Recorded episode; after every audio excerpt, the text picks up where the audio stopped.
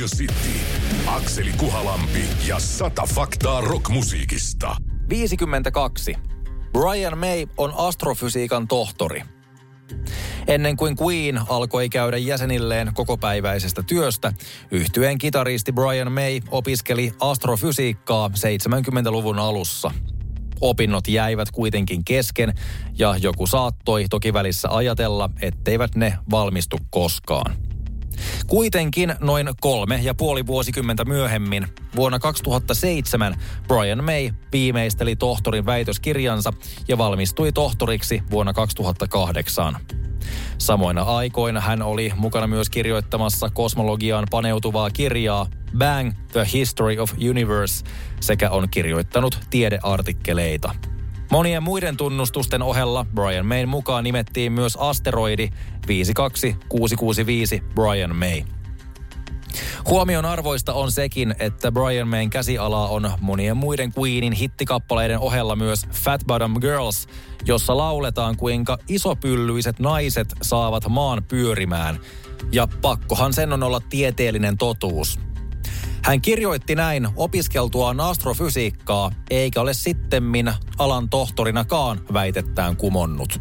Radio City, Akseli Kuhalampi ja sata faktaa rockmusiikista. 53. Eric Clapton on ainoa, joka on liitetty Rock and Roll Hall of Fameen kolmesti. Eric Clapton, syntynyt 1945, on englantilainen blues- ja rockmuusikko, joka on menestyneen soolouransa lisäksi soittanut muun muassa yhtyeissä The Yardbirds, Cream ja Derek and the Dominos. Claptonin tuotanto käsittää ällistyttävän määrän hittejä, joista mainittakoon Tears in Heaven, Change the World, Leila, Wonderful Tonight sekä kuuluisat tulkinnat J.J. Calein kappaleista After Midnight ja Cocaine sekä Bob Marleyn kappaleista I Shot the Sheriff. Monenlaiset hittiinsä balladeista hard rockiin ja bluesista reggaehen sekä oma arvostettu tapansa soittaa kitaraa ovat näihin päiviin tultaessa sinetöineet herran yhdeksi tärkeimmistä kitaristeista koskaan. Lukuisten Grammy-palkintoja lisäksi Eric Clapton on toki luettu myös osaksi Rock and Roll Hall of Famea vieläpä ennätyksellisen monta kertaa eri yhteyksissä. Ensimmäisen kerran näin tehtiin vuonna 1992 osana The Yardbirdsia, 60-luvun yhtyettä, jossa vaikutti myös muun muassa sittemmin Led Zeppelinissa tunnetuksi tullut Jimmy Page. Toisen kerran jo seuraavana vuonna osana Creamia ja kolmannen kerran vuonna 2000 soloartistina. Stratocasterin kieliä vuosikymmeniä venyttänyt bluesmies Clapton onkin ainoa, joka on vuodesta 1986 kerättyyn galleriaan liitetty jopa kolmesti. Radio City, Akseli Kuhalampi ja sata faktaa rockmusiikista. 54. Brian Johnson on ääninäytellyt Call of Dutyssä ja Axel Rose GTAssa. Ei sillä, etteikö ACDCin ja Guns Rosesin kaltaiset yhtyeet löisi jäseniään leiville niin, ettei muuta tarvitsisi enää ikinä tehdä. Silti kumpikin näiden yhtyeiden laulajista on keksinyt sittemmin muutakin tekemistä, muun muassa videopelissä ääninäyttelemisen muodossa. Call of Duty on yksi tunnetuimmista ja suosituimmista ensimmäisen persoonan ammuntapelisarjoista koskaan. Sen ensimmäinen konsoleille tehty osa Finest Hour julkaistiin loppuvuodesta 2004.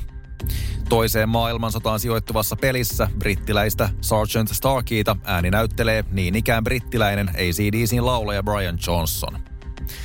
Samana vuonna julkaistiin myös Grand Theft Auto San Andreas, joka on yksi kaikkien aikojen myydyimmistä videopeleistä. Samaa voi toki sanoa GTA-pelisarjasta yleisemminkin. Fiktiiviseen Los Angelesista mallia ottaneeseen Los Santosiin ja sen kehyskuntiin sijoittuva peli sisältää useita radioasemia, joille on lisensoitu isolla rahalla tunnettua populaarimusiikkia. Pelin klassikkorokkia soittavaa kanavaa K-Dustia juontaa Tommy The Nightmare Smith, jolle äänensä on antanut Guns Rosesin laulaja Axl Rose. Myös Guns N' Rosesin musiikkia kuullaan pelissä, joskin raskaampaan ja vaihtoehtoisempaan rockiin suuntautuneella Radio XL. Mainittakoon myös, että niin ikään muun muassa Iggy Pop esiintyi vieläpä ihan itsenään GTA 4 rockikanavan juontajana. Onhan Iggy toki myös oikean elämän radio DJ. Radio City, Akseli Kuhalampi ja sata faktaa rockmusiikista. 55. Aerosmithin Get a Grip-albumin kantta on pidetty maailman huonoimpana ja se aiheutti myös pahennusta. Aerosmithin vuoden 1993 studioalbumi Get a Grip on yhtyeen menestynein myytyään yli 20 miljoonaa kappaletta. Albumi sisältää muun muassa raidat Eat the Rich, Living on the Edge, Crying, Crazy ja Amazing, joten eipä ihme. Albumin kansitaiteen on suunnitellut kanadalainen palkittu graafikko Hugh May, jonka käsialaa ovat useat Rushin levyjen kannet, kuten 2112 ja Moving Pictures, Whitesnakein nimikkoalbumi, Bon Jovin New Jersey, Kissin Revenge, Megadethin Euthanasia ja paljon muita kuuluisien artistien kansitaiteita. Aerosmithin Get a Grip-levyn kannessa näkyy lehmän utareet, joista yhdessä lävistys sekä yhtyeen logo polttomerkittynä saman eläimen kylkeen. Tästä johtuen eläinoikeusaktivistit suivaantuivat bändille, minkä jälkeen yhtye ilmoitti, että kuvaan on rakennettu elementtejä jälkikäteen, eikä sen tekemisessä ole satutettu eläimiä.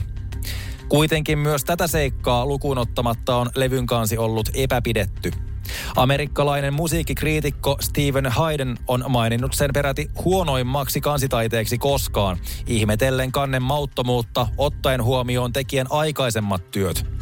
Useat muutkin kriitikot, toimittajat ja ketkä ikinä ovat olleet samaa mieltä.